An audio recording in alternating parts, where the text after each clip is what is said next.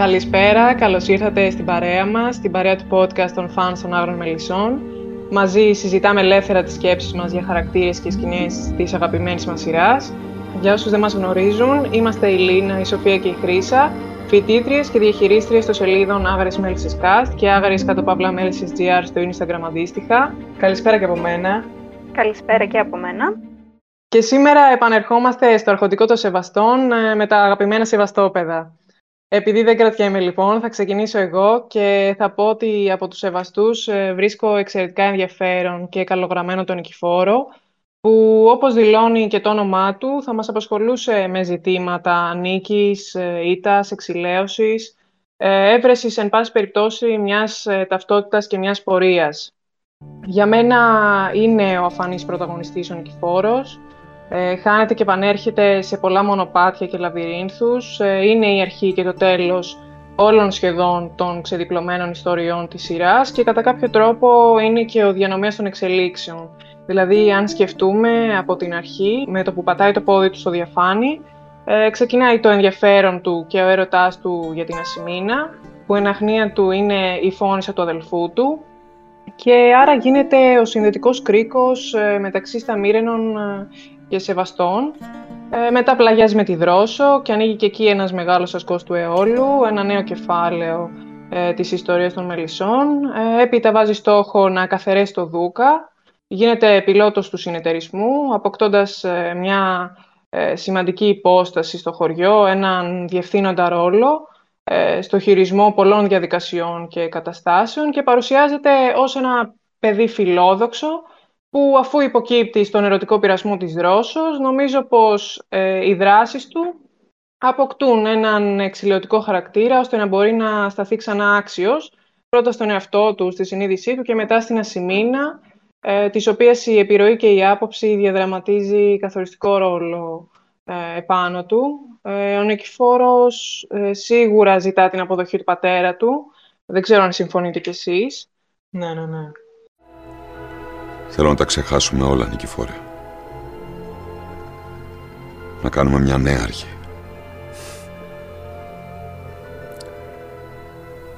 Θέλεις να πάθω αμνησία, πατέρα; Ναι. Θέλω να ξεχάσεις και τις ταμήρενες και το συνεταιρισμό και όλα. Εδώ είναι το σπίτι σου. Η οικογένειά σου. Και εγώ είμαι ο πατέρας σου.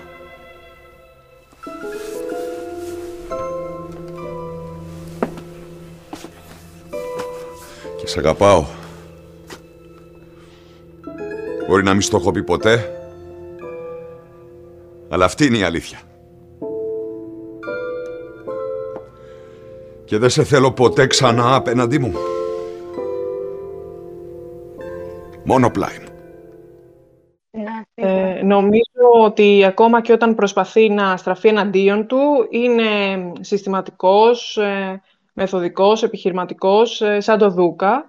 Ε, αλλά είναι και τελικά εγκλωβισμένος σε εκείνους τους τέσσερις τείχους ε, που έχει χτίσει ο Δούκας και η οικογένεια του για, για εκείνον. Δηλαδή, μερικές φορές ε, νιώθω πως ο Νικηφόρος γίνεται και υποχείριο των συνθήκων και των διαφορετικών περιβαλλόντων που βρίσκεται και των ανθρώπων ε, που τον πλαισιώνουν απερίσταση. Π.χ. είδαμε έναν διαφορετικό Νικηφόρο στο Παρίσι όταν αποδεσμεύτηκε από το Δούκα ε, και μιας που είπα και για το Παρίσι, νομίζω και πως η σχέση του με την Ανέτ και τα ερεθίσματα που έχει αντλήσει από εκεί τον έχουν κάνει πιο κοσμοπολίτικο, πιο ονειροπόλο, αλλά του έχουν δώσει και άλλα στοιχεία. Αυτά το, τον έχουν κάνει πιο πραγματιστή, πιο διπλωμάτη. Ε, νομίζω ένα άλλο στοιχείο για τον Νικηφόρο είναι ότι χρειάστηκε πολύ προσοχή στη μεταστροφή του σε σκοτεινό Νικηφόρο ε, και πετεύχθη νομίζω με έναν πολύ ωραίο τρόπο να οξυνθούν δηλαδή κάποια πρώτερα γνωρίσματά του ε, και να διωγγωθούν σε έναν βαθμό που η αλλαγή του ε, γινόταν έντονα παρατηρήσιμη και αισθητή, ε, διανύοντας ε, αυτή την γκρίζα ζώνη, έτσι που και η μετάβασή του ε, φάνηκε ομαλή και έδειξε ότι οι συνθήκες παίζουν καταλητικό ρόλο στο πιο χαρακτηριστικό του θα αναδειχθεί και θα δεσπόζει σε κάθε περίσταση.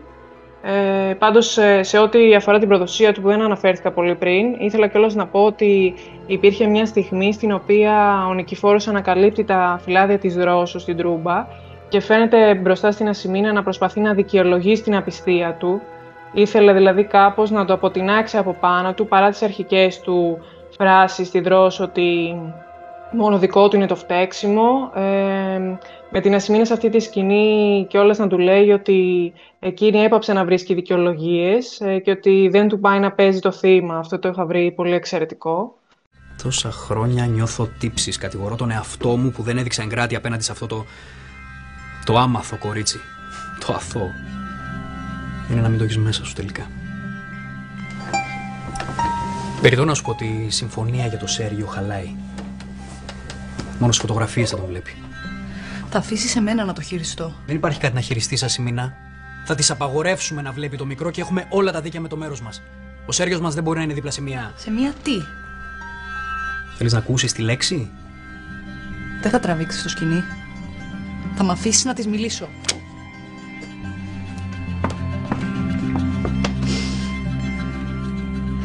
Μπορεί εσύ να βρήκες τη δικαιολογία που έψαχνες. Αλλά εγώ σταμάτησα να ψάχνω να βρω τις αιτίες για αυτό που κάνατε. Και μην παριστάνεις το θύμα. Δεν σου πάει. Ε, επίσης, ε, άλλη σκηνή, σκηνή που έχω ξεχωρίσει είναι και ρεσιτάλ ερμηνείας από τον Αναστάση Ροϊλό.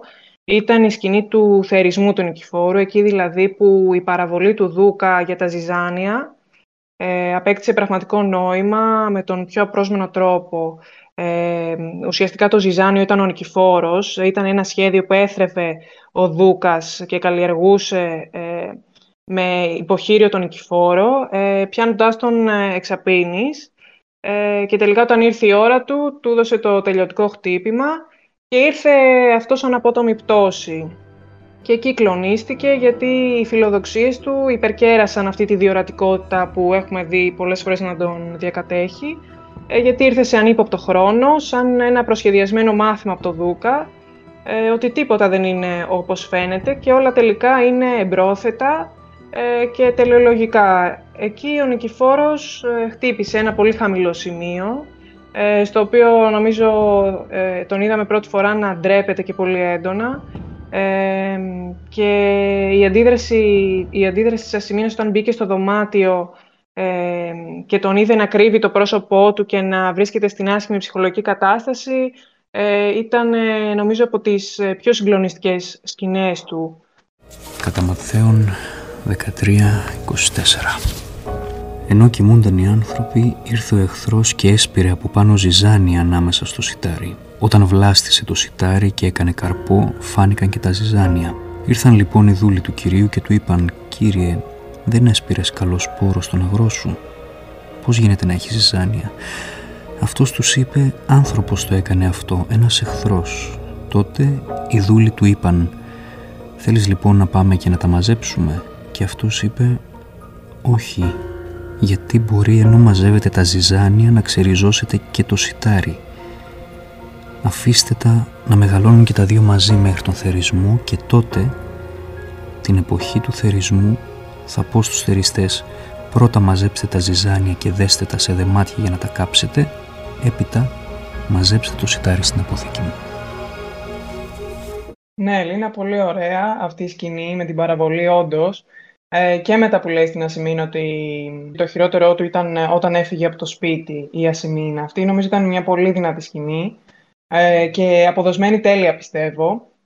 Επίσης, ε, η σκηνή της ε, αποκατάστασης ε, και της απονομής των χωραφιών στο Μιλτιάδη νομίζω αποτέλεσε έτσι από τους πιο κομβικούς και σημαντικούς σεναριακούς δρόμους ας πούμε, του Νικηφόρου και αποτέλεσε κάτι απρόβλεπτο και το απρόβλεπτο είναι στοιχείο του χαρακτήρα του Νικηφόρου, μια σεναριακή εξέλιξη πολύ δυνατή. Αυτά είναι όλα τα χωράφια των Σεβαστών. Όλα. Απάκρι άκρη. Είναι στο όνομά μου και μου έδωσαν το 53% των ψήφων στο συνεταιρισμό.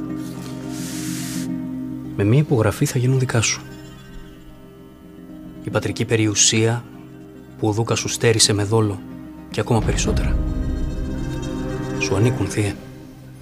Κι εγώ θα επιστρέφω. Ε, και επίσης ο Νικηφόρος, ε, όπως ερμηνεύτηκε και τον Αναστάση Ροϊλό, που εντάξει τα λόγια είναι περιτά, ε, μας χάρισε και εξαιρετικές απαγγελίες. Ε, μαζί με την καταπληκτική γραφή του σεναρίου στην ανάγνωση του βιβλίου του νέου αριστουργήματος του Νικηφόρου ε, και το φοβερό ηχόχρωμα του Αναστάση Ροϊλού, νομίζω ήταν ε, από τις αγαπημένες μου σκηνές αλλά και γενικότερα όλες οι απαγγελίες ε, του Καριωτάκη. Ε, πια να πρωτοπώ, νομίζω θα αδικήσω άλλες και άλλες. Ε, οπότε, ναι. Ανέσυρε από τη μνήμη της το πρώτο του βλέμμα, το πρώτο του φιλί. Γιατί, γιατί αφέθηκε σε εκείνο το φιλί; Δεν βρήκε τη δύναμη που έψαχνε στο σκοτάδι. Άφησε τις ώρες να κυλήσουν μέχρι το πρώτο φως. Τώρα είναι η στιγμή, σκέφτηκε. Άπλωσε το χέρι να τον ξυπνήσει και έμεινε μετέωρη.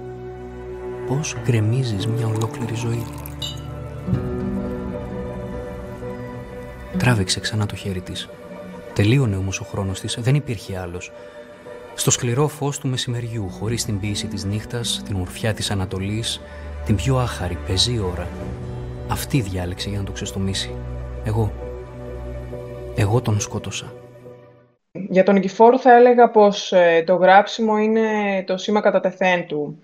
Ε, η λογοτεχνικότητα γενικά αυτός ο ιδεαλισμός ε, και η γραφομηχανή όταν επανέρχεται είναι σαν σκόπιμα να μας λέει ότι κάτι αλλάζει στον Νικηφόρο και βέβαια το ότι το βιβλίο του στο τέλος ήταν το αριστούργημά του αλλά και το μέσο φανέρωσης της αλήθειας στη Μυρσίνη η οποία πρώτη είχε πιστέψει ε, στα συγγραφικά όνειρα του Νικηφόρου. Νομίζω αποδίδει ε, το ότι ο Νικηφόρος είναι πρωταγωνιστικός ρόλος, ένας ε, χαρακτήρας που δημιουργεί ανάμεικτα συναισθήματα, αλλά και ανάμεικτες καταστάσεις γενικά. Ε, και επίσης μια άλλη σκηνή που περιγράφει τον Νικηφόρο σαν προσωπικότητα είναι μια συζήτηση Ασημίνας και Πινελόπης, στην οποία η Ασημίνα λέει πως ο Νικηφόρος πάντα παίρνει αυτό που θέλει με έναν ε, τρόπο και ξέρει μέχρι που μπορεί να φτάσει. Ήταν τότε και η σκοτεινή περίοδός του ε, και πως ε, κάθε επιλογή φανερώνει πάντα κάτι για το χαρακτήρα μας, ένα κομμάτι του χαρακτήρα μας. Και αυτές οι κάποιες φράσεις της Ασημίνας αυτές, σε αυτή τη σκηνή, πιστεύω περιγράφουν τον Νικηφόρο πάρα πολύ καλά και ήταν πάρα πολύ στοχευμένες. Δεν το πιστεύω αυτό που έκανε ο αδερφός μου. Αλήθεια με απογοήτευσε και του το είπα. Τουλάχιστον άξιζε η ευκαιρία που του έδωσες. Έδειξε κάποια μεταμέλεια. Οι πράξεις μας πάντα λένε κάτι για μας. Όσο και αν μετανιώνουμε, όσο και αν προσπαθούμε να αλλάξουμε τα πράγματα, να τα διορθώσουμε, τη στιγμή που διαλέγουμε ένα δρόμο αντί για κάποιον άλλον, φανερώνουμε κάτι από τον εαυτό μας. Ναι, μετάνιωσε. Μου έδειξε με κάθε τρόπο πως μόνο εμένα αγαπάει και πως όλο αυτό ήταν ένα λάθος. Αλλά... Αλλά... Τι... Οι πράξεις του τι δείχνουν; Πως παίρνει πάντα αυτό που θέλει. Με κάθε τρόπο. Θα ικανοποιήσει και την επιθυμία μιας βραδιάς και το σκοπό μιας ζωής αθόρυβα, μεθοδικά, στο σκοτάδι. Αλλά θα το κάνει. Τον Νικηφόρο, ναι, τον αγαπώ και εγώ πάρα πολύ. Είναι και τον Αναστάση. Είναι, είναι ένας χαρακτήρας ε, πάρα πολύ πολυδιάστατος. Συμφωνώ, ναι. Ναι, με καλύψατε πλήρως νομίζω. Δηλαδή όλα όσα αναφέρατε για τον Νικηφόρο είναι εμπεριστατωμένα και με βρίσκουν σύμφωνοι. Είναι ένας ε, πολυδιάστατος χαρακτήρας ε, πολύ καλά μελετημένος ε, και ίσως ε, αυτό το ότι κινεί τα νήματα έμεσα αρκετές φορές σε πολλές εξελίξεις της σειράς τον κάνει να έχει τον ε, πρώτο ρόλο σε πολλές πολλές έτσι, ιστορίες που διαδραματίστηκαν. είναι, είναι αγαπημένος και μένα δικός μου χαρακτήρας σίγουρα και πολύ ενδιαφέρον τον βρίσκω. Και φυσικά, εντάξει, αν δεν μπορώ να διαλέξω κι εγώ σκηνή, όλες όσες αναφέρατε ήταν αγαπημένες. Ίσως μία ακόμη που θα προσθέσω εγώ είναι η σκηνή στο Παρίσι, είχαμε αναφέρει και στο προηγούμενο podcast, όπου η Ασημίνα του φανερώνει την αλήθεια για τον φόνο του Σέργιου. Ε, το εξαιρετικό αυτό δίδυμο τρίγκου ροϊλός ε, μας έχει χαρίσει απίστευτες ερμηνείες και μία από αυτή ήταν και η σκηνή που ο Νικηφόρος αντιδράει στην αλήθεια. Ε, η αγωνία που μας άφησε και ο, το πώς θα, πώς θα διαχειριστεί αυτό που έμαθε, ε, πώς θα αντιμετωπίσει την Ασημίνα, πώς ε, σιγά σιγά θα μπορέσει να αντιληφθεί το, όλο αυτό ψέμα που ζούσε ε, τόσο καιρό. Ε, είναι αγαπημένο, αγαπημένο, αγαπημένη σκηνή αυτή ε, και πολλές άλλες. Σίγουρα ο Αναστάσης Ρελός έχει δώσει πνοή στο ρόλο του Νικηφόρου και φαίνεται πόσο τον αγαπά. Έτσι είναι, ναι. Ναι, είναι, είναι μοναδικό. Είναι μοναδικό όλο αυτό που δημιουργείται γύρω, γύρω από το όνομα του Νικηφόρου, γύρω από αυτό τον χαρακτήρα. Ναι, είναι ένας χαρακτήρας που ε, είναι πολύπτυχος. Νομίζω αυτό έχει καταφέρει να κεντρήσει έτσι και το ενδιαφέρον μας πάνω του και συνδυάζει πάρα πολλά στοιχεία.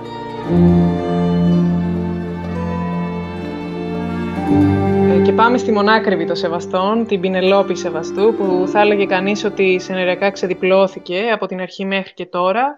Πολύ ωραίος ρόλος επίσης. Ε, Χρήσα, θες να μας περιγράψεις την πορεία της ε, πιο αναλυτικά; Ναι, ακριβώς. Θα κάνω μια έτσι σκιαγράφηση της ε, πορείας της. Ε, όπως πολύ σωστά είπες, η μονάκριβη κόρη του Δούκα Σεβαστού. Έτσι μας παρουσιάστηκε, μεγαλωμένη με όλες τις ανέσεις, ώστε να γίνει μια καθώς πρέπει κόρη. Ε, στην αρχή ήταν ε, υποταγμένη, θα λέγαμε, στις επιταγές των γονιών της. Μια νέα κοπέλα της τότε εποχής που, όπως και πολλές άλλες, δεν μπορούσε να φέρει αντίρρηση στους γονείς της, να σηκώσει ανάστημα και διατηρούσε μια πιο άβολη, μια πιο μυρολατρική στάση η οποία ήταν βασισμένη κυρίως στις επιρροές της Μυρσίνης. Και έτσι, έτσι δηλαδή προσπάθησε να κρατήσει αυτήν την ε, στάση για να θεωρείται το άξιο και καλό κορίτσι ε, των σεβαστών, σύμφωνα με το φαίνεσθε της εποχής εκείνης. Σιγά σιγά όμως ε, νομίζω ότι μπαίνει, μπαίνει μάλλον στη ζωή της το πρώτο πρόσωπο που θα αλλάξει καθοριστικά την πορεία της και δεν είναι άλλος από τον Μελέτη. Ένας έρωτας γεννήθηκε, η Πινελόπη γοητευμένη από τον αρενοπό και διεκδικητικό επιστάτη του πατέρα της. Ε, εντάξει, αυτόν, τον αφήνει να φέρει τα πάνω κάτω στη ζωή της και στην καρδιά της φυσικά.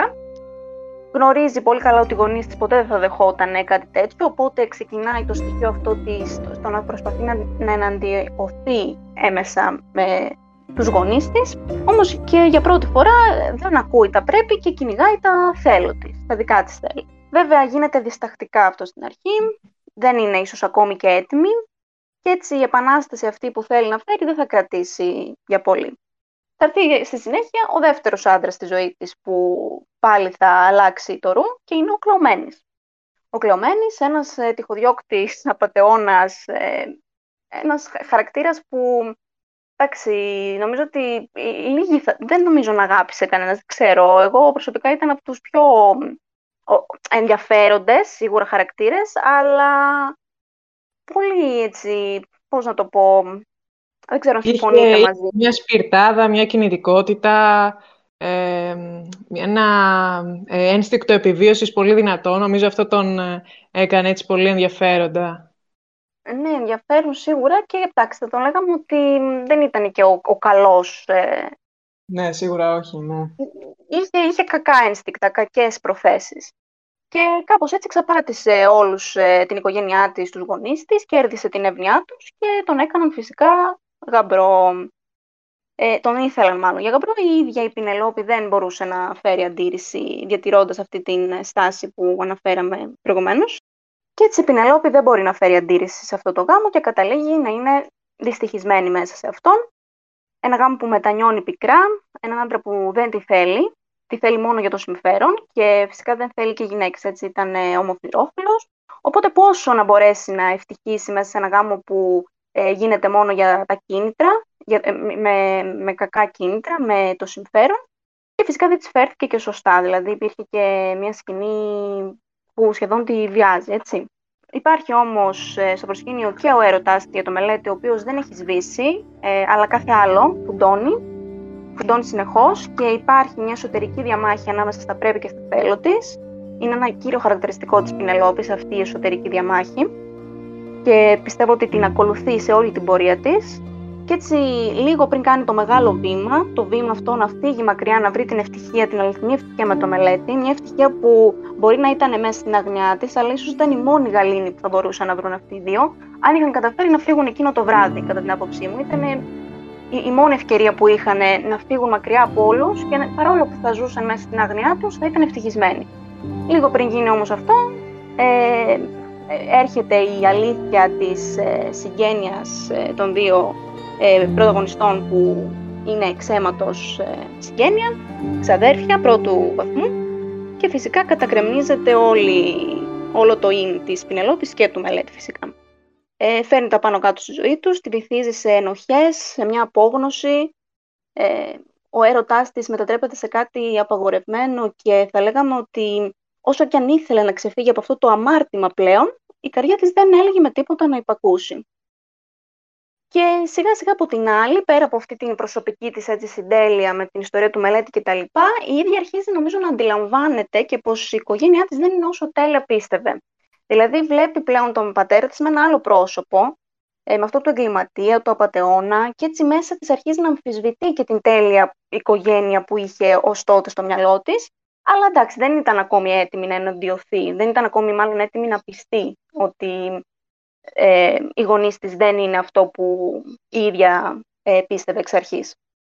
Και έτσι κάπου εκεί, δηλαδή εκεί που ε, με, τον, ε, με τη δολοφονία του κλεωμένη και έπειτα στην όταν ο πατέρας της φεύγει εξορία για να μην ε, δικαστεί για τα εγκλήματά του, νιώθω πως η Πινελόπη είχε μια κάπως σταθερή πορεία ήταν ανάμεσα σε αυτόν τον απαγορευμένο έρωτα που πολύ σωστά καταπαρομοιάσει τον έρωτα της Πινελόπης και του Μελέτη σαν ναρκωτικό.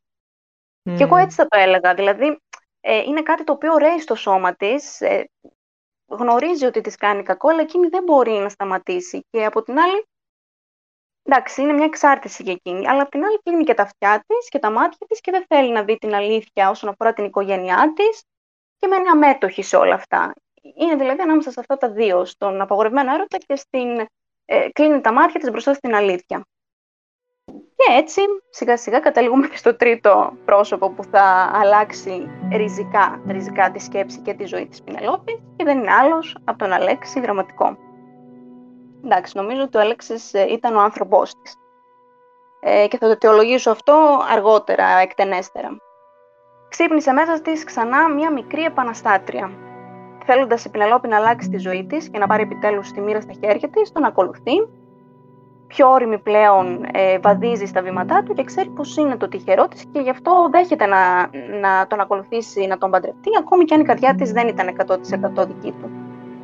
Ε, και φυσικά ακόμη και αν ο Δούκας δεν ήταν, πλήρω, ήταν παρόλο που ήταν πλήρως αντίθετος ε, με αυτόν ε, το γάμο, εκείνη πατάει πόδι για πρώτη φορά εναντιώνεται, κάνει την επανάστασή της και είναι αποφασισμένη.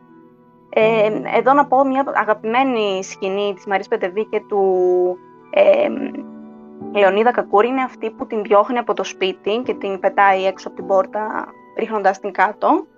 Εντάξει, νομίζω είναι από τις ε, πιο δυνατές ε, σκηνές τους. Ε, προσωπική αγαπημένη. Ε, και έτσι παντρεύεται εν τέλει η Πινελόπη τον Αλέξη. Ε, μπορεί να μην είναι ο έρωτας της ζωής της, όμως μέσα από αυτό το γάμο, με την γνωριμία με τον πατέρα του, που έπαιξε πολύ καθοριστικό ρόλο ο πατέρας του Αλέξη, ε, έμαθε επιτέλους τι σημαίνει αγάπη και οικογένεια. Ένιωσε τη στοργή, την ασφάλεια, τον σεβασμό και προσπάθησε όσο μπορούσε να αποτραβηχθεί από την εξάρτηση που είπαμε προηγουμένως. Βέβαια, υπόπεσε πάλι στα ίδια λάθη.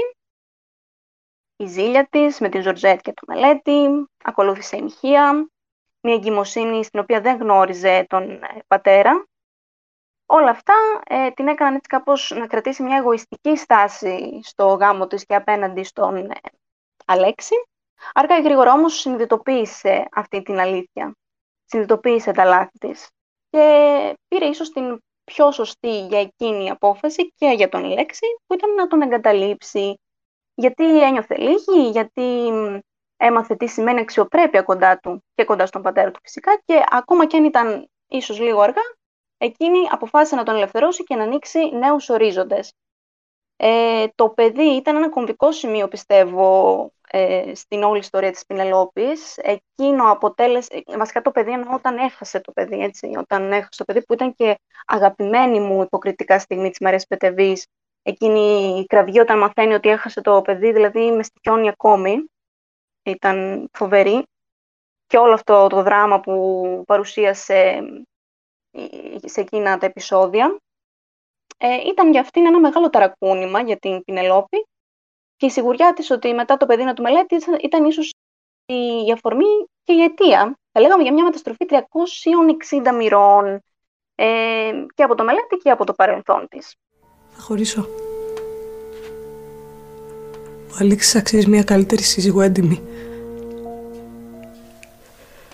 Απλώς θέλω να τα ακούσει από μένα για να μην βάλεις άλλα με το μυαλό σου. Άλλα.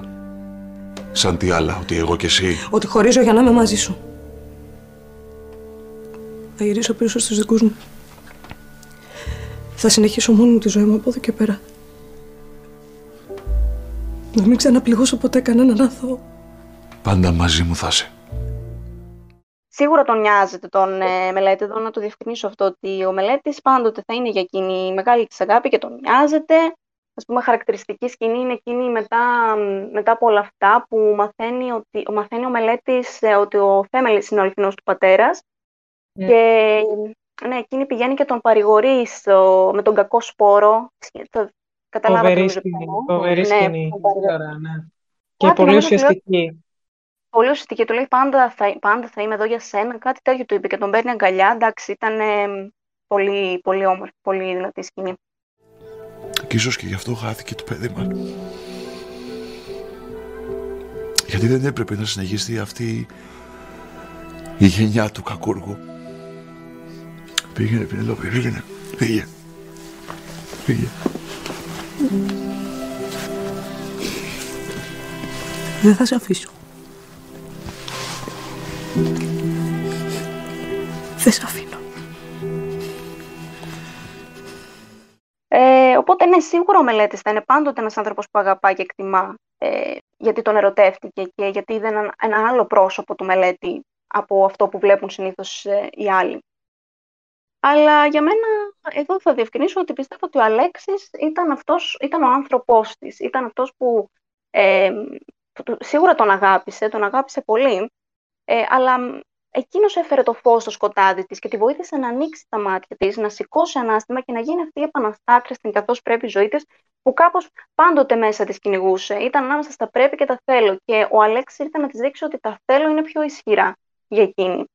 Ε, και από τη σκηνή που της λέει ότι η τζάμπα η επανάστασή σου Πινελόπη μετά τον χωρισμό τους ε, στην στο τελευταίο του αντίο, ε, όταν ε, πριν τη δολοφονία του Αλέξη που πηγαίνει σπίτι, σπίτι του ε, και εκείνος της λέει για, τα, για το διαζύγιο και τα λοιπά, εκείνη η αγκαλιά και η προσπάθεια να του δώσει πίσω το βιβλίο που της είχε δώσει ο Αλέξης και εκείνος το αρνείται και της λέει πως όχι, κράτησε το λέει, αξίζεις, είσαι εν τέλει μια επαναστάτρια γιατί η μεγαλύτερη επανάστασή σου ήταν αυτή η απόφαση να με εγκαταλείψεις γιατί ε, ένιωσες ότι δεν θα είσαι ευτυχισμένης σε ένα γάμο.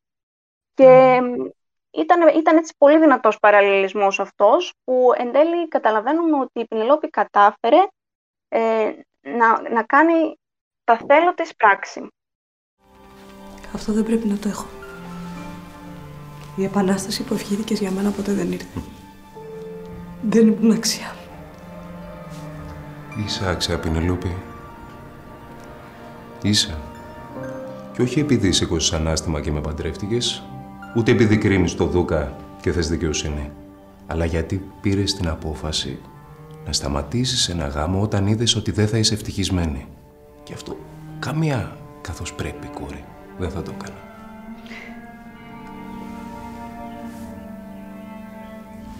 Μόνο μία επαναστάτρια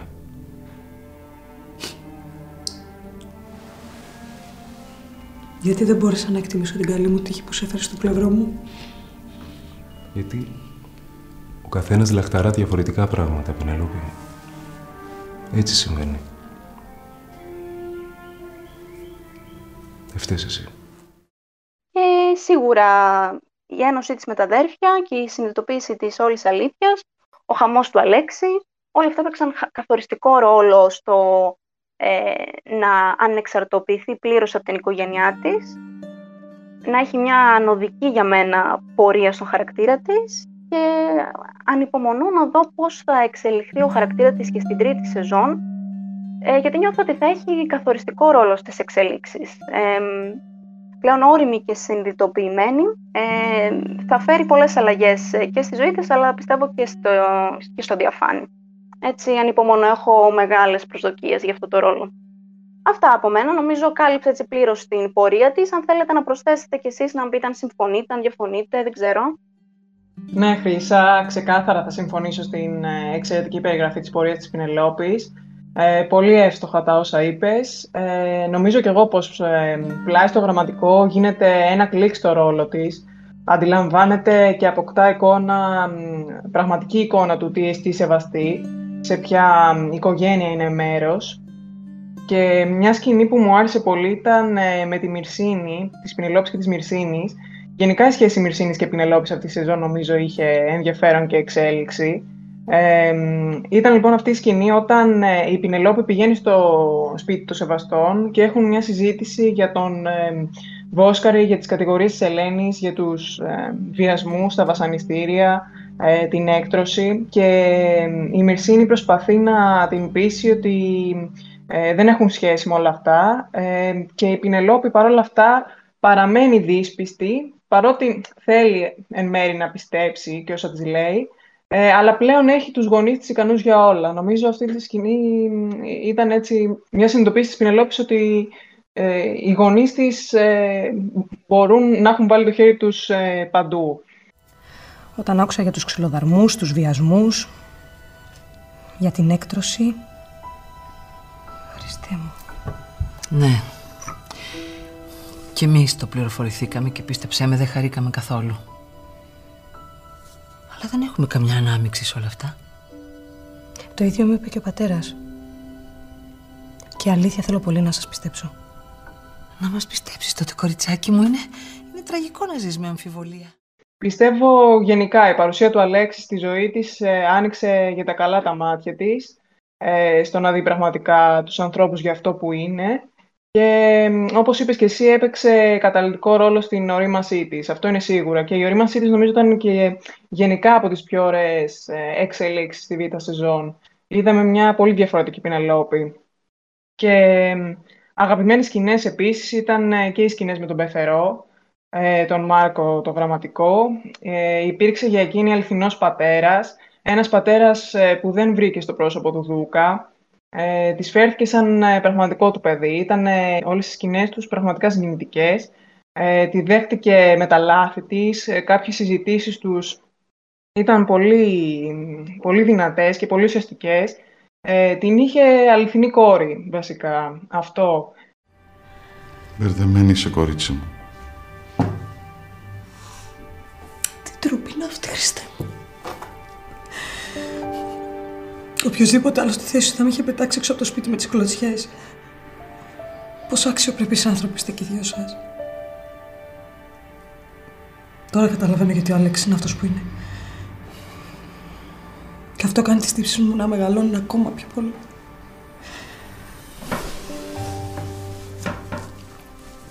Τον αγαπάς το γιο μου, Πενελόπη. Η μισή αγάπη μετράει. Η αγάπη είναι αγάπη, κόρη μου. Δεν μετριέται με αριθμούς. Και η σκηνή μου άρεσε πάρα πολύ, ε, ε, στην οποία η Πινελόπη θρυνεί πάνω από το πτώμα του Αλέξη. Μου έχει μείνει πάρα πολύ. Φοβερή η Μαρία Πετεβή. Ε, από τις ε, καλύτερες σκηνές της πιστεύω αυτή τη σεζόν, ερμηνευτικά και ουσιαστικά. Και όντως και εγώ περιμένω πάρα πολύ να δούμε πώς θα εξελιχθεί στη β' σεζόν ε, το ενδιαφέρον της πλέον για την ε, νομική, νομική επιστήμη, ε, αλλά και η απόσταση από το διαφάνει, πώς θα λειτουργήσει κτλ. Σίγουρα, ναι. Για μένα η Μαρία Πετεβή έχει ταυτιστεί πλήρως με το ρόλο της. Δηλαδή, με πείθει πάρα πολύ σε αυτό που κάνει, ε, ειδικά στις σκηνές τις δραματικές.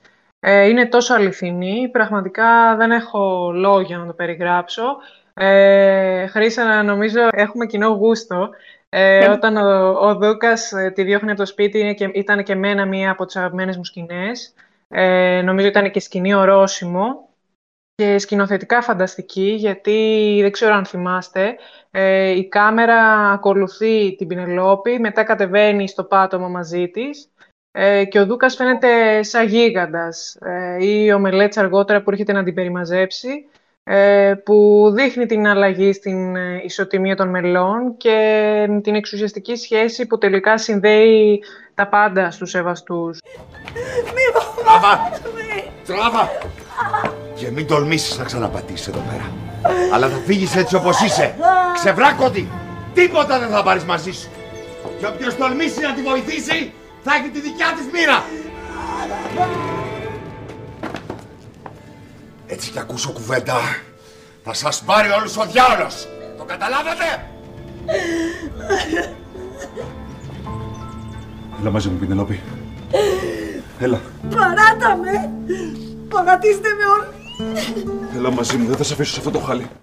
Ε, όπως ε, αναφέρθηκες ε, και πριν στην σκηνή με τον Κλεωμένη. Και αυτή η σκηνή ήταν αγαπημένη μου. Όταν ε, είναι από πάνω της, ε, όταν ρίχνεται από πάνω της για να την κάνει δική του, ε, ήταν σίγουρα μια σκηνή που αυτή η ένταση και η παθητικότητα της Πινελόπης έφτασε σε αυτό το σημείο που λέει όσο εδώ και μην παρέκει ε, και έδειξε πως ε, θα ξεκινήσει μια ωραία τροπή, ε, όπως μας την περιέγραψες.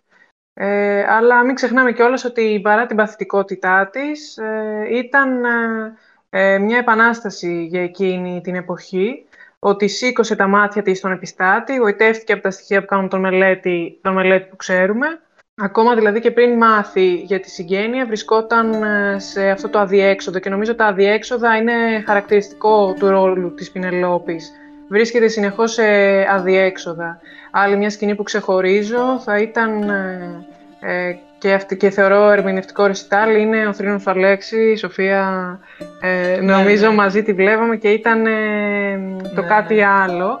Ε, νομίζω ότι εκεί συνειδητοποίησε ότι έχει χάσει τον άνθρωπο που την έφερε σε επαφή με τα στοιχεία και την απτή πραγματικότητα που για εκείνη τόσα χρόνια ήταν το στενό της δωμάτιο και οι τέσσερις τείχοι που ήταν και αυτοί εγκλωβισμένοι και παρότι έχει δείξει δείγματα ανεξαρτητοποίησης και άρνησης της οικογένειάς της και νωρίτερα, νομίζω πως τότε η Πινελόπη αποκολλάται πραγματικά από την οικογένειά της και παίρνει την αντικειμενική απόσταση που χρειάζεται ένα τρίτο μάτι για να καταλάβει τι συμβαίνει και πώ το άδικο έχει κυριαρχήσει επανειλημμένα μέσα στο σπίτι των Σεβαστών και μέσα από τη σχέση της με τον Αλέξη αποκτά και εκείνη μια ταυτότητα γιατί για πρώτη φορά καταλαβαίνει ότι έχει και εκείνη το δικαίωμα να διαφέρει ε, από την οικογένειά της. Και αφού σχολίασε τον Αλέξη, νομίζω ότι ο Αλέξης αποτέλεσε έμπνευση για την Πινελόπη, ε, να βλέπει δηλαδή η Πινελόπη έναν άνθρωπο με στόχους και ιδανικά, ώστε και εκείνη να βρει το πεπρωμένο της, ε, ή αν όχι πεπρωμένο γιατί αυτά είναι κάπως σχετικά, ε, να νοηματοδοτήσει μόνη της την ύπαρξή της, αντλώντας ε, έμπνευση και διευρύνοντας ε, τις επιλογές της. Οπότε, υπό αυτή την έννοια, νομίζω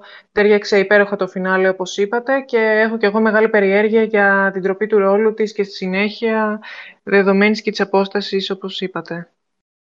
Έτσι, ναι. ναι. σκηνή στο νεκροταφείο, σίγουρα, δηλαδή ήταν φοβερή, έχετε δίκιο. Και όντως συμφωνώ και εγώ απόλυτα σε αυτό με τον Αλέξη και νιώθω πως η Πινελόπη ε, νιώθει και κάπως ότι θέλει να του τα ανταποδώσει όλο αυτό το καλό που της έκανε. Ακόμα και μετά θάνατον θέλει να, ε, να τον δικαιώσει. Και γι αυτό, γι' αυτό εγώ έτσι έχω μεγάλες προσδοκίες. Θέλω πολύ να δω ε, πώς θα κινηθεί με την νομική, με την εξέλιξή της μετά την επιστροφή της ε, στο διαφάνη θα έχει πολύ ενδιαφέρον. Και κάτι τελευταίο που θα ήθελα να πω, να προσθέσω για την Πινελόπη, είναι επίσης ε, ότι μου αρέσει πάρα πολύ η σχέση της με την Ανέτ, ε, όπως και η σχέση της με τη Μυρσίνη που είπε η Σοφία.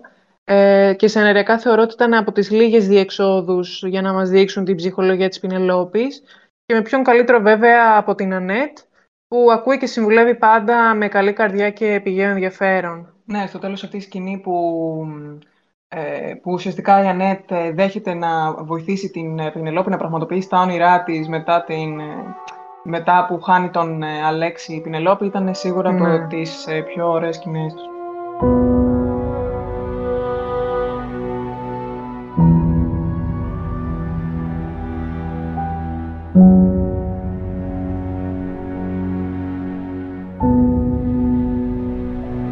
Μπορεί να τον αφήσαμε τελευταίο, αλλά σίγουρα δεν είναι τελευταίος στις καρδιές μας. Είναι ένας ρόλος που τα έχει όλα όπως και να το κάνουμε. Έντονη μεταστροφή σίγουρα, χιούμορ. Μιλάμε για τον Κωνσταντή. Ο Κωνσταντής ε, είναι υπέροχος. Υπέροχος, ε, από πού να ξεκινήσω; Ε, ξεκινάει πλάι στο Δούκα, συνεργός ε, ουσιαστικά στη τηλεφωνία του Γιάννου. Ένα εκτελεστικό όργανο. Το ωραίο με τον ε, χαρακτήρα του Κωνσταντή είναι ότι ενώ είναι με την πλευρά των κακών εντός εισαγωγικών, χάρη στις ε, τύψεις που έχει και τις διαπιστώνουμε σιγά σιγά στην πορεία μέσα από διάφορες σκηνές, ε, μια πλευρά λίγο πιο ευαίσθητη, ιδιαίτερα ε, σε αντιδιαστολή με τη στάση του μελέτη, ε, σαν χαρακτήρα τον ξεχωρίζει τον Κωνσταντή και βλέπεις ότι δεν ταιριάζει απόλυτα στο περιβάλλον αυτό. Αντίθεσος θα μπορούσα να πω, κατά μία έννοια, ορισμένες φορές, με αυτοπεποίθηση και ενδιαφέρον στις γυναίκες. Σίγουρα από τις πιο δυνατές σκηνές, αυτή με τη Βιολέτα που της παίρνει τα ρούχα, τι να πω για αυτή τη σκηνή, ε, πραγματικά συγκλονιστική, αλλά και η συγνώμη του στην ε, Βιολέτα στην ε, δεύτερη σεζόν ε, ήταν πάρα πολύ συγκινητική. Τι κάνεις Κωνσταντή, σε παρακαλώ, δώσ' μου τα ρούχα μου. Όχι. Έλα. Σε παρακαλώ Κωνσταντή. Κωνσταντή. Έλα. Δώσ' μου τα ρούχα μου, σε παρακαλώ. Σε παρακαλώ. Σε παρακαλώ Κωνσταντή. Όχι. Μην το κάνεις αυτό, σε παρακαλώ. Άκου να σου πω! Όπως ήθελες να δείχνεις τα κάλλη σου στον ένα και στον άλλο, θα τα δείξεις και σε όλο το χωριό να σε καμαρώσει. Κωνσταντή, τι κάνεις, σε παρακαλώ, δώσ' μου τα ρούχα μου, σε παρακαλώ, σε παρακαλώ Κωνσταντή. Ε, στη β' σεζόν πιστεύω έγινε η εμβάθυνση στον ε, χαρακτήρα του και είδαμε έναν χαρακτήρα ε, που με ουδέτερο ή αρνητικό πρόσημο ε, μετατράπηκε σε έναν χαρακτήρα έτσι αγαπητό. Έναν χαρακτήρα που προσπαθεί να αφήσει τα λάθη στο παρελθόν και να αποκτήσει μια νέα ταυτότητα. Κατά βάθος νομίζω και όλο ο Κωνσταντής είναι ευαίσθητη και ρομαντική ψυχή. Ε, η πράξη του να βοηθήσει τη Θεοδοσία με τα χρήματα για το διαζύγιο ή να τραβήξει ακόμα και τη δρόσο από την Τρούμπα ε, ήταν ε, νομίζω πράξη ανιδιοτέλειας. Ε, παρότι βέβαια στην πρώτη περίπτωση με τη Θεοδοσία δύσκολα πειθόταν ε, ε, αυτή για τα αγαθά του κίνητρα. Ε, γενικά, ο Κωνσταντής ακολούθησε μια πορεία εξηλαίωσης. Ε, και σίγουρα μέσα από τον έρωτά του για τη Δρόσο βρήκε τον εαυτό του. Ε, τόσο ο Κωνσταντής όσο και η Δρόσο είχαν ε, ως μονάδες ανωδική πορεία μέσα από τη σχέση τους. Ε, ανέδειξε δηλαδή πιστεύω αυτή τα θετικά στοιχεία στον Κωνσταντή σίγουρα. Τον έκανε καλύτερο άνθρωπο και είδαμε και αυτή την πλευρά του Κωνσταντή που δεν την είχαμε δει. Ε, και, μέσα, και επίσης μέσα από τον έρωτά του με τη Δρόσο τις αποκαλύψεις για τον αδελφό του, καθώς και το ότι γύρισε την πλάτη στο Δούκα, βλέπουμε έναν Κωνσταντί όλο ένα και πιο ενδιαφέρον. Ε, όλες αυτές οι εξελίξεις ταυτόχρονα τον επηρέασαν και τον οδήγησαν ε, σε μια στροφή 360 μοιρών. Και μέσα από την ιστορία αυτή βέβαια ήρθε και στο προσκήνιο περισσότερο. Ε, μια αγαπημένη σκηνή, ε, θα έλεγα, που πιστεύω αποπνέει και αυτή την αλλαγή του Κωνσταντί, ε, είναι η συνάντησή του με τον Μιλτιάδης στους τάφους. Ε, αφού ο Νικηφόρος το έχει αποκαλύψει την αλήθεια για το Σέργιο, ε, εκτός από το σοκ της αποκάλυψης, του έρχεται η ανάμνηση του Σέργιου να λέει πως θα παντρευτεί με την Ελένη, αλλά θα έχει και τις τρεις. Και αυτό τον κατακλείζει νομίζω, γιατί πλέον συνειδητοποιεί αυτόματα ότι ο αδελφός του προχώρησε από τα λόγια στις πράξεις ε, και αντίθετα από τον Νικηφόρο που δεν γνώριζε τόσο καλά τον αδελφό του και δεν είχε τις αντίστοιχες αναμνήσεις λόγω της απουσίας του, ο Κωνσταντής ξέρει ότι όσα ακούει, η αλήθεια που του είπε ο Νικηφόρος ε, ερίζεται στην αλήθεια, ε, ότι όσα ακούει ερίζονται στην αλήθεια ε, και το τέλειος στη σκηνή είναι ότι είναι ο διάλογος με τον Μιλτιάδη στη συνέχεια, στον οποίο ο Κωνσταντής ουσιαστικά παραδέχεται ε, ευθέως ότι αυτός ανέφρεψε σωστά τα παιδιά του, παίρνοντας τη μνήμη του το Γιάννο, όσο έλειπε στον πόλεμο Μιλτιάδης και αναγνωρίζει ότι μάλλον η δική τους ανατροφή δεν ήταν το ίδιο ορθή ή ήταν ε, κάπως ελλειπής. Ε, ότι στερούνταν ε, της αγάπης και της στοργής που ο Μιλτιάδης είχε προσφέρει στα παιδιά του. Και βέβαια μπροστά στο Μιλτιάδη συνειδητοποιεί πια και την ε, τραγικότητα του φωνικού του Γιάννου, ότι δηλαδή αυτό αποτελεί ε, πλέον ένα τραγικό λάθος, αφού δεν θα μπορούσε καν ε, να έχει εκδικητικό χαρακτήρα, δεν θα μπορούσε να δικαιολογηθεί με κανέναν τρόπο. Και εντάξει, η φράση του Μιλτιάδη ότι δεν μπορεί πάνω από τον τάφο του Γιάννου να μιλάει με το φωνιά του, ε, με τον Κωνσταντίνα που χωρίς και πληλός ε, επιβεβαιώνοντας κατά μία έννοια την ενοχή του, ήταν ε, απλά κορυφαία, δεν, ε, δεν ήταν συγκλονιστική. Ε, και δείχνει βέβαια και την μετάνοια του Κωνσταντή. Η άρνησή του να υπερασπιστεί το ψέμα της αθωότητάς του είναι νομίζω και το σημείο που ως τηλεθεατές κρίνουμε τη συμμετοχή του Κωνσταντή στο φωνικό με πιο ήπιο τρόπο ή, ή ακόμα και τον συγχωρούμε. Όταν είχες φύγει για το μέτωπο, τότε μέναμε όλοι μαζί. Ο Γιάννος θα ήταν πέντε, πάνω κάτω εκεί και καμάρωνε για σένα. Έλεγε ο πατέρας μου είναι ήρωας. Πάει να σκοτώσει τους Ιταλούς. Ο Λάμπρος όμως τον μάλλον και του έλεγε να θυμάσαι τι είπε ο πατέρας μας. Δεν πήγε να σκοτώσει, πήγε να, να βοηθήσει να σωθεί η Ελλάδα μας. Γιατί μου το λες τώρα αυτό; Για να σου πω ότι εσύ μεγάλωσε σωστά τα παιδιά σου. Ενώ εμείς κοίτα πώς γίναμε. Έχεις μεγάλη αντάρα μέσα σου, Κωνσταντή, και θες να τη βγάλεις. Αλλά εγώ δεν μπορώ να κάνω αυτή την κουβέντα πάνω από τον τάφο του παιδιού μου, με έναν από τους δολοφόνους του. Όλες οι σκηνές με το Μελιτιάδη μου άρεσαν σε αυτή τη σεζόν και αυτή στο τέλος ε, στο Σταμυρόσπιτο που πριν φύγει τον αγκαλιάζει από πίσω ήταν ε, ε, πάρα πολύ ωραία σκηνή. Συμφωνώ, ναι. ναι. Και, και άλλη μία αγαπημένη είναι πάλι στους τάφους όταν πηγαίνει με τον ε, Νικηφόρο και έπειτα μπαίνουν στην εκκλησία και του εκμυστηρεύεται όλη την αλήθεια ε, για το φωνικό του Γιάννου. Ήταν ε, και αυτή μια καταπληκτική ε, ερμηνεία τόσο του Γιάννη Κουκουράκη ε, όσο και του Αναστάση Ροηλού. σαν με αυτή την αποκάλυψη και τα δύο αδέλφια να έχουν λυτρωθεί από τα μυστικά τους και να έχουν έρθει κοντά με έναν τρόπο έτσι, μοναδικό και ξεχωριστό.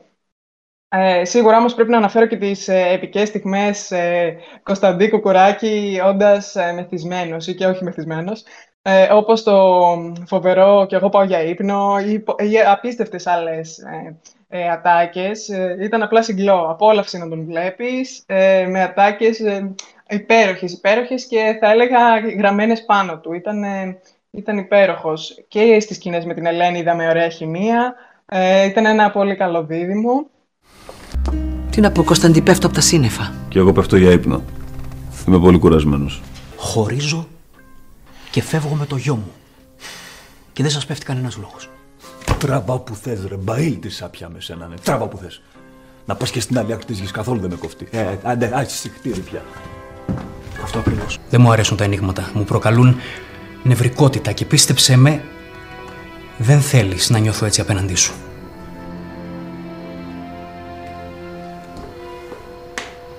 τότε πιες μια γκαζόζα να ηρεμήσεις. Ε, βέβαια. Και γενικά για τον Κωνσταντή θα έλεγα πως ε, είναι πλέον μετανιωμένος, ε, αλλαγμένος, βρήκε τον δρόμο της εξηλαίωσης, ε, απομακρύνθηκε και από τον μελέτη που παρά την έντονη φιλία που του συνδέει και εκεί έχει ενδιαφέρον πάλι να δούμε αν μπορούν να ξαναέρθουν κοντά με έναν τρόπο, παρότι πλέον και οι δύο μέσα σε αυτή την πορεία έχουν αλλάξει πάρα πολύ. Ε, Απομακρύνθηκε λοιπόν από αυτόν και κάτι άλλαξε και εκεί μέσα του. Ε, γύρισε βέβαια την πλάτη στον Ντούκα που αυτό ήταν και το σημείο αλλαγής του, ε, συνειδητοποιώντας πως ε, η περιουσία δεν έχει τόσο σημασία. Ε, γενικά ανέδειξε στοιχεία έτσι πολύ καλά και ε, τον αγαπήσαμε πάρα πολύ.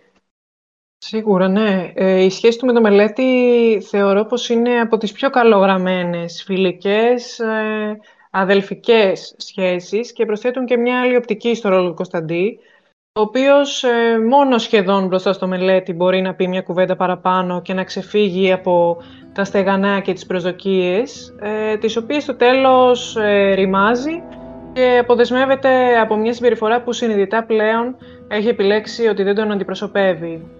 Νομίζω ότι ο Κωνσταντής είναι ένας ρόλος που οριμάζει μέσα από την εμπειρία ε, η καρδιά του δημιουργείται επειδή δεν ατέχει αυτή τη μοναξιά και τον αποκλεισμό από το χωριό και στρέφει το βλέμμα του ε, μέσα του και αναρωτιέται και διαρωτάται αν τελικά κάτι πάει λάθος μαζί του και όχι με τους άλλους που πάντα οικογενειακά κατηγορούσαν ως ποδέστερους, οπότε ε, νομίζω αυτό αποτέλεσε και τον βαθύτερο παράγοντα αλλαγής του.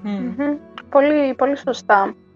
Ε, ο Κωνσταντής ε, ήταν ένας αντιήρωας που μετεξελίχθηκε, δηλαδή ε, η πορεία του στη δεύτερη σεζόν ήταν καθαρά ανωδική, ενώ στην πρώτη σεζόν βλέπαμε έναν ε, άλλο Κωνσταντή ε, με πιο έτσι επιθετικές συμπεριφορές, πλάι στον Δούκα, ε, εναντιώνονταν συχνά σε άλλους χαρακτήρες στις αδερφές στα Μύρη, στον Νικηφόρο και στη δεύτερη σεζόν είδαμε ένα άλλο πρόσωπο, φυσικά προς το καλύτερο, και γενικά, ο Κωνσταντής, εγώ πιστεύω ότι αυτό που είπατε κι εσείς είναι ένα παιδί το οποίο ε, είναι ρομαντικό, έχει έτσι, στοιχεία καλά, έχει πολύ αγάπη μέσα, τους, μέσα του, απλά δεν ήξερε πού και πώς να την ε, δώσει. Ε, και ζούσε και πάντα στη σκιά του μεγάλου του αδερφού του Σέργιου, οπότε ένιωθε και αυτή την, ε, αυτό το φθόνο, αυτή την, ε, τον παραγωνισμό από τον πατέρα του που πάντα δηλαδή πάντα έδινε προσοχή είτε στο Σέργιο ή ακόμα και στον Νικηφόρο και ο Κωστής ανερχόταν εν τέλει τρίτος ε, στην καρδιά του πατέρα του. Οπότε και αυτό σίγουρα ήταν ένα στοιχείο που τον πείραζε πολύ και τον έκανε να, να είναι σε εισαγωγικά το ε, σκυλάκι του Δούκα και να τον ακολουθεί και να προσπαθεί να, τον, ε, να, να πάρει την επιβεβαίωση από εκείνον. Ε, Πολύ ωραία ναι. παρατήρηση. Ναι. Και εντάξει, ζούσε μετά τον φόνο του ε, Γιάννου που ήταν ε, συνεργός, ζούσε σε, σε, είχε τις ενοχές σε όλη τη διάρκεια ε, του, της, του χαρακτήρα αυτού, του Κωνσταντίν. Είχε τις ενοχές, άλλοτε δεν τις, προσπαθούσε να τις κρύψει, άλλοτε ερχόταν στην επιφάνεια με αποκορύφωμα νομίζω ε, τις πολύ ωραίες σκηνές που είπατε κι εσείς με το Μιλγκάδι και δικές μου αγαπημένες. Ε, και η αγκαλιά στο σταμυρόσπιτο ήταν για εκείνο, ήταν για εκείνο μάλλον η συγνώμη που ποτέ δεν υπόθηκε, ε, αλλά δεν υπόθηκε, δεν, δεν το είπε, αλλά το έκανε μέσω της αγκαλιάς του έμεσα. Και νομίζω ότι η ψυχική ορίμανση και η συνειδητοποίηση της αλήθειας του ε, ήρθαν κυρίως για μένα μέσα από την ε, σχέση του με την Δρόσο, που έπαιξε καθοριστικό ρόλο σίγουρα στην μετεξέλιξη του χαρακτήρα του Κωνσταντίν και νιώθω πως έχω ακόμα πολλά να δω από εκείνον. Δηλαδή, ε, περιμένω πολλά και, και από τον Κωνσταντί στην επόμενη σεζόν. Ε, θέλω να δω και άλλα έτσι ενδιαφέροντα στοιχεία του χαρακτήρα. Ε, ειδικά τώρα που επιτέλους, επιτέλους να το πω σε ε, εισαγωγικά αποκαλακτίστηκε από τον ε, Δούκα που, ήταν, που, που ναι. γύρισε στην πλάτη του στον πατέρα του που τόσα χρόνια ε, προσπαθούσε να του δείξει ότι αξίζει να είναι εκείνος ο διάδοχός του. Και τώρα από σκηνές, ε, νομίζω με καλύψατε πλήρως βασικά. Είπατε και τις δικές μου αγαπημένες. Ε, τι να πούμε τώρα, εντάξει, Κουκουράκης Θεός, Θεός γιατί ε, μπορεί όσο καλά και να παίξει και στην κομμωδία, αλλά εξίσου καλά να παίξει και το δράμα. Δηλαδή ε, και οι σκηνές έτσι, αυτές που είναι μεθυσμένος, ε, τις απόλαυσα απίστευτα, μου άρεσε πάρα πολύ. Ε, και είναι πολύ σημαντικό έτσι να υπάρχει και το comic relief σε μια δραματική σειρά, δηλαδή να αποφορτιστούμε από το έντονο στοιχείο του δράματος. Είναι έτσι ωραίο χαρακτηριστικό και το κάνει με μεγάλη επιτυχία φυσικά. Ήταν πολύ ωραίο που οι σενωριογράφοι διοχέτευσαν έτσι χιουμοριστικές ατάκες στον Κωνσταντή. Και κατά μία έννοια ήταν και ο μόνος αδελφός που. Ε, ε, ήταν ο μόνος αδελφός που του ενσωματώθηκε χιούμορ σε τόσο μεγάλο βαθμό. Ε, είναι και δείγμα ευστροφίας το χιούμορ. Ναι, σίγουρα. και αυτό λέω ότι είναι πολύ σημαντικό και πολύ ωραίο που και το κάνει έτσι τόσο αβίαστα πολλές φορές, γιατί το έχει, το έχει σίγουρα. Ε, και οι εκφράσεις του, η σχέση του με το φαγητό, ας πούμε, είναι μοναδική. Ναι. Νομίζω, εντάξει, όλοι το έχουμε παρατηρήσει αυτό. Ε, είναι εξαιρετικό. Αλλά είναι εξίσου εξαιρετικός και στο δράμα, σε σκηνές όπως αυτές ε, με το Μελτιάδη, τις σκηνές με τη Δρόσο, πάρα πολύ γλυκές και όμορφες και ρομαντικές. Ε, ε, είναι εξαιρετικός, τον αγαπάτε και αλήθεια ανυπομονώ πάρα πολύ και για τον... Ε, δηλαδή Πινελόπη και Κωνσταντή θέλω πολύ να δω την εξέλιξή τους τώρα που έχουν φύγει επιτέλους από το σπίτι των Σεβαστών και έχουν ανεξαρτοποιηθεί πλήρως. Θέλω να δω πολύ πως σαν μονάδες θα καταφέρουν να ε, έτσι κινηθούν διαφορετικά. Θα έχει πολύ ενδιαφέρον. Νομίζω πως ε, αναφερθήκαμε και οι τρεις στο ζήτημα ότι ο κάθε αδελφός, ε, οι αδελφοί, ε, βρήκαν ε, τη, το, τη δική τους πορεία, το δικό τους μονοπάτι, τη δική τους ταυτότητα. είναι η αναζήτηση της ταυτότητάς τους το στοιχείο εκείνο που συμβάλλει τελικά και στην ένωσή τους. Πώς το βλέπετε; Σίγουρα η αναζήτηση της ταυτότητας ε, του κάθε παιδιού των σεβαστών ήταν καθοριστική, γιατί ε, όταν μεγαλώνεις με διαφορετικές έτσι, αντιλήψεις και ένα άλλο αξιακό κώδικα που σου δίνουν οι γονείς σου, τον οποίο ε, στην πορεία καταλαβαίνεις πως είσαι πλήρως αντίθετος με αυτόν, σιγά σιγά δημιουργείται μια εσωτερική διαμάχη μέσα στον ε, κάθε χαρακτήρα, προς, ανάμεσα στα αυτά που πιστεύει, αυτά που, τις επιταγές που έχει αντιληφθεί από τους γονείς του, θέλει δηλαδή να βρει σιγά σιγά τον δικό του ηθικό κώδικα, τον δικό του εαυτό. Και αυτό έπαιξε καθοριστικό ρόλο και στους τρεις, και στον Νικηφόρο, και στον Κωνσταντή και στην Πινελόπη.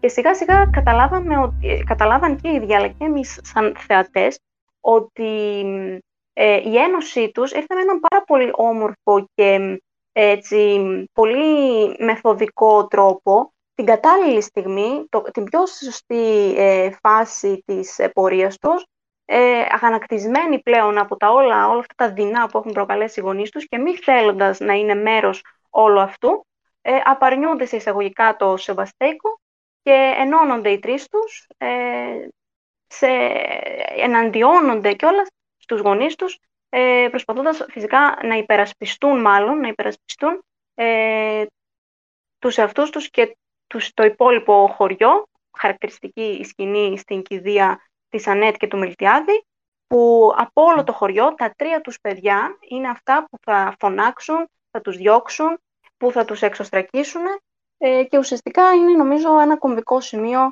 ε, της Ένωσης των Σεβαστόπεδων. Ναι. Νομίζω πως και οι τρεις επειδή ζουν σε αυτό το περιβάλλον που όπως χαρακτηριστικά έχει πει και ο Νικηφόρος τους έχει όλους μεν ε, κάτω από την ίδια στέγη αλλά με κομμένα φτερά δε ε, γίνεται σε κάποιο σημείο φανερό ότι πρέπει να ξεφύγουν ε, από αυτό το τέλμα ε, αυτού του περιβάλλοντος, να είναι δηλαδή από τη σκιά του Δούκα, ε, που δεν τους προσφέρει και την αγάπη που επιζητούν, ε, και να χτίσουν τη δική τους ζωή με τα δικά τους θεμέλια. Οπότε η αναζήτηση ταυτότητας ε, γίνεται νομίζω συνδετικός κρίκος, αλλά βασικός κρίκος, ειδικά για τη σχέση Νικηφόρου-Κωνσταντίνου, νομίζω γίνεται η αποκάλυψη του μυστικού του φωνικού. Ε, ένα φορτίο ασήκωτο, μη διαχειρίσιμο, που έπρεπε σίγουρα να ε, επικοινωνηθεί παρά τις ε, έως τότε διαφορές τους. νομίζω ότι γίνονται αδιάσπαστοι μετά από αυτό, γιατί καταλαβαίνουν ότι αυτά που τους ενώνουν είναι πιο πολλά από αυτά που τους χωρίζουν και καταλαβαίνουν μεταξύ τους τι εστί δούκας και πώς μπορούν να διαφοροποιηθούν και εκείνοι από αυτόν. Οπότε ακόμα και η αποκάλυψη του μυστικού του φωνικού νομίζω εμπίπτει στην αναζήτηση της ταυτότητάς τους σε ό,τι δηλαδή αφορά τη διαχείριση απρόσμενων καταστάσεων. Ναι, σίγουρα και αυτή η σκηνή, αλλά και η σκηνή που ε, στο τέλος ο Νικηφόρος βουτάει να σώσει τον Κωνσταντή ήταν ε, από τις σκηνές που φάνηκε ότι εν τέλει ε, υπάρχει αδελφική αγάπη και υπό τη σωστή περίσταση βγήκε και αυτή στο φως και εν τέλει δεν χρειάζεται καμία περίσταση για να ξαναφανεί. Νικηφόρο δεν βαβάσταν τα πόδια μου. Αν ήσουν πιο ταυρατισμένος θα με έχεις βγάλει. Τι να κάνουμε; Τι με την πήρες εσύ. Εσύ και εσύ το μυαλό. Ισορρεψία κουβέντα τώρα. Μπήκες εδώ μέσα για χάρη μου, ρε καταραμένε. Και δεν φεύγω χωρίς εσένα. Ακούς; Ε, η αναζήτηση ταυτότητας ήταν και για μένα έτσι, ο συνδετικός κρίκος των αδελφών και ε, το σημείο ένωσης, ε, το σημείο, η συνισταμένη ε, που οδήγησε στην ένωσή τους και ήταν μια πάρα πολύ όμορφη εξέλιξη και μακάρι να τους βλέπουμε ενωμένους από εδώ και πέρα. Έτσι, έτσι, αυτό ευχόμαστε. Αυτό ακριβώς, ναι, γιατί μάλλον ενωμένοι είναι και πιο δυνατοί αυτοί οι τρεις. Ακριβώς. Ε, αγαπημένο μας θέμα λοιπόν και αυτό. Πλέον ε, θα είναι δύσκολο να ξεχωρίζουμε αγαπημένους χαρακτήρες γιατί όσο τα συζητάμε και σκεφτόμαστε ανακαλύπτουμε στοιχεία που συμπαθούμε και παίρνουν τον ήρωα μπροστά από τις πολλές του διαστάσεις. Σας ευχαριστούμε που μείνατε στην παρέα μας για ακόμη μια φορά. Να σας υπενθυμίσουμε να μας ακολουθήσετε στο Instagram Άγρις Cast και τη χρήση σας στο Άγρις κάτω παύλα Να ευχαριστήσουμε και την Ειρήνη με τα καταπληκτικά illustration του εξοφίλου που κάθε φορά ξεπερνούν τα προηγούμενα. Ακολουθήστε όλοι στο apantazara.fans και τη χαρά δρόσοκωνσταντής.fans για τη διάθεση των σκηνών που χρειάστηκαν. Η βοήθειά της είναι πέρα για πέραν χρήσιμη. Συντονιστείτε λοιπόν και στην παρέα του Instagram και γράψτε μας τα σχόλιά σας στο αντίστοιχο post. Πάντα χαιρόμαστε με τη συμμετοχή σας, αυτός είναι εξάλλου και ο στόχος μας. Μέχρι την επόμενη φορά να είστε καλά.